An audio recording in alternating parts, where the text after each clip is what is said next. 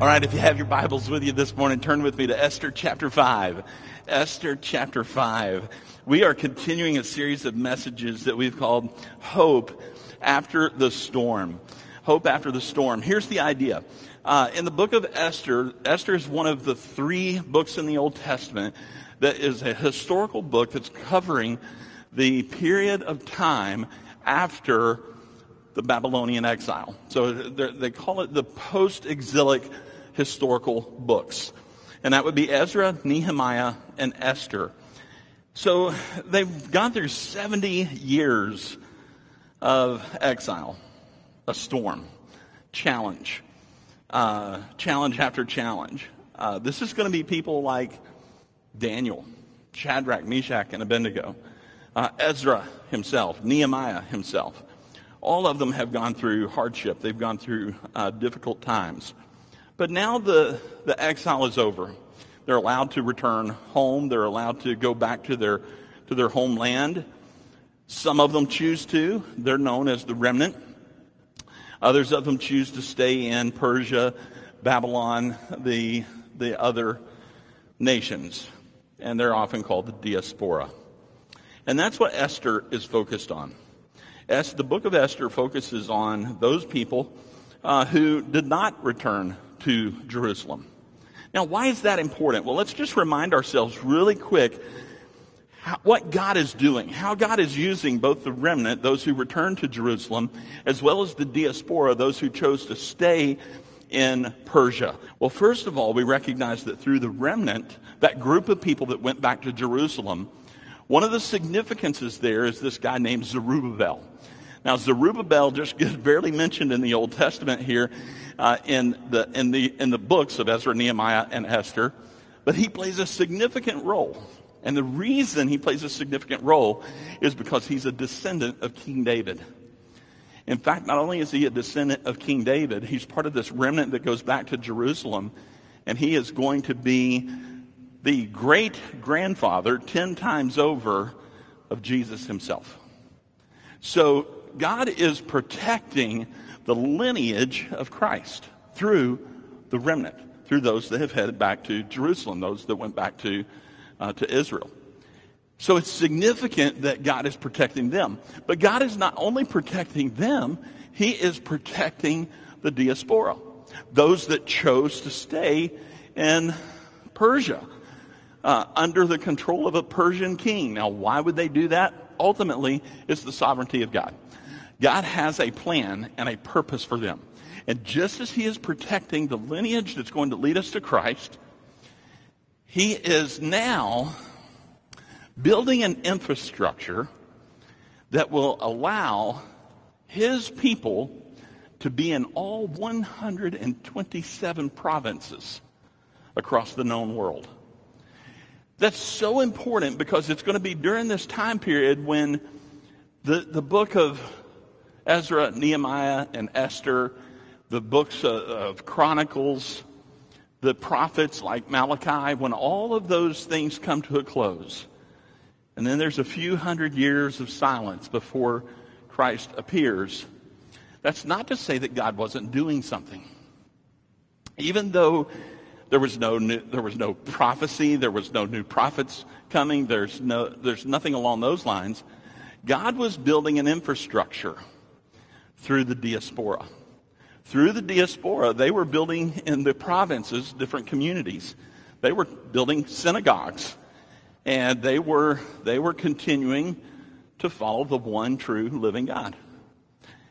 As a result, come New Testament times when Jesus arrives, and he is, and, and people like uh, Jesus or even the, his followers and, and the apostle and his colleagues begin to travel, they're going into these places where there are synagogues set up, and they're able to do what? Preach the gospel. Now, why was that possible? It's all possible because God protected the remnant, and they built an infrastructure that allowed that to happen. So the remnant protects the lineage of, of Christ, the diaspora is going to be the precursor to Christian missions. Now, real quick, Esther chapter 1 was all about introducing us to King Ahasuerus and Queen Vashti And we discovered, oh my goodness, they had some issues. Esther chapter 2, we're introduced to Esther herself. She's a young Jewish girl uh, who um, was being raised by her cousin Mordecai. And the king's servant suggested that the king get a, a beautiful girls from all 127 provinces and bring them before the king, and he can choose a new queen and depose Queen Vashti. By the end of chapters 2 and 3, or by the end of chapter 2, there are three verses. Three verses, the very end of chapter 2, that hinge everything else that we're going to read about. It's going to, the whole narrative hinges on these three verses. Because if this doesn't happen, these, these three verses at the end of chapter 2, if this doesn't happen, then nothing else that happens in the narrative is going to unfold. And basically, here's what it is. At the very end of chapter 2, Mordecai, Esther's cousin, overhears a couple of the king's eunuchs. And they're making plans to, to lay hands on the king. And Mordecai hears their plans. And he informs Esther. And Esther informs King Ahasuerus. As a result, those two eunuchs are hanged. They're executed. And then there's nothing else said about it. The chapter ends, and it's, it's almost like just tuck that away. Remember those three verses because it's going to be significant, and we're going to discover that if these things didn't happen, if Mordecai didn't overhear that conversation, then everything else uh, would, would not have happened. By chapter 3, we're introduced to a man named Haman. In English, it's Haman. And Haman is an Amalekite. You may see in the scriptures it says Agagite. Uh, real quick here, Agagite is not a nation or a people of a people group like from the nation of Agag. Agag is a person. He's a king of the, the Amalekites. And if you remember in the Old Testament, if you remember some of the narrative, the Amalekites are the sworn enemy of Israel.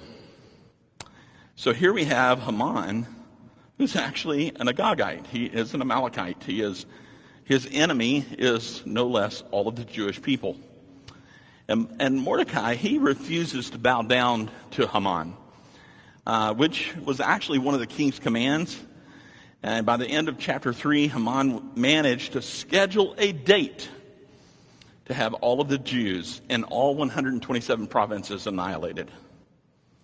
By chapter 4, Esther hears about this decree to annihilate the Jews. And she tells Mordecai, she tells her maids, she tells everybody that she can't start fasting because she's about to go into the presence of the king without being summoned.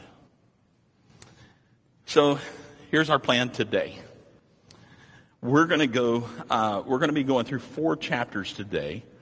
Uh, and we're going to go through rapid fire. And what we're going to do is we're going to look at one key point from each one because this is the culmination of the narrative. I believe there's some things that can help us when we're attempting to discern how we follow God's plan. What does that look like? Well, we're going we're to discover that in chapters 5, 6, 7, and 8. Over on the table after the service, if you get a chance, there is a scroll. It's a replica of a scroll from the 1600s that was, um, that was made in Italy. And this is a typical scroll of the Old Testament, especially during the time of the Reformation. But the book of Esther is one of the books that usually got its own scroll. It's a short book. Um, it got its own scroll because they're going to read this story. And as you can see on the scroll, if you get a chance to look at it, uh, the Jewish people would actually illustrate. They would actually draw pictures of the king and Esther and, and Mordecai and Haman and all of these people, and you would get to see uh, artists' rendering of the book. So if you get a chance afterwards and you want to look at the scroll, uh, feel free to go and do that.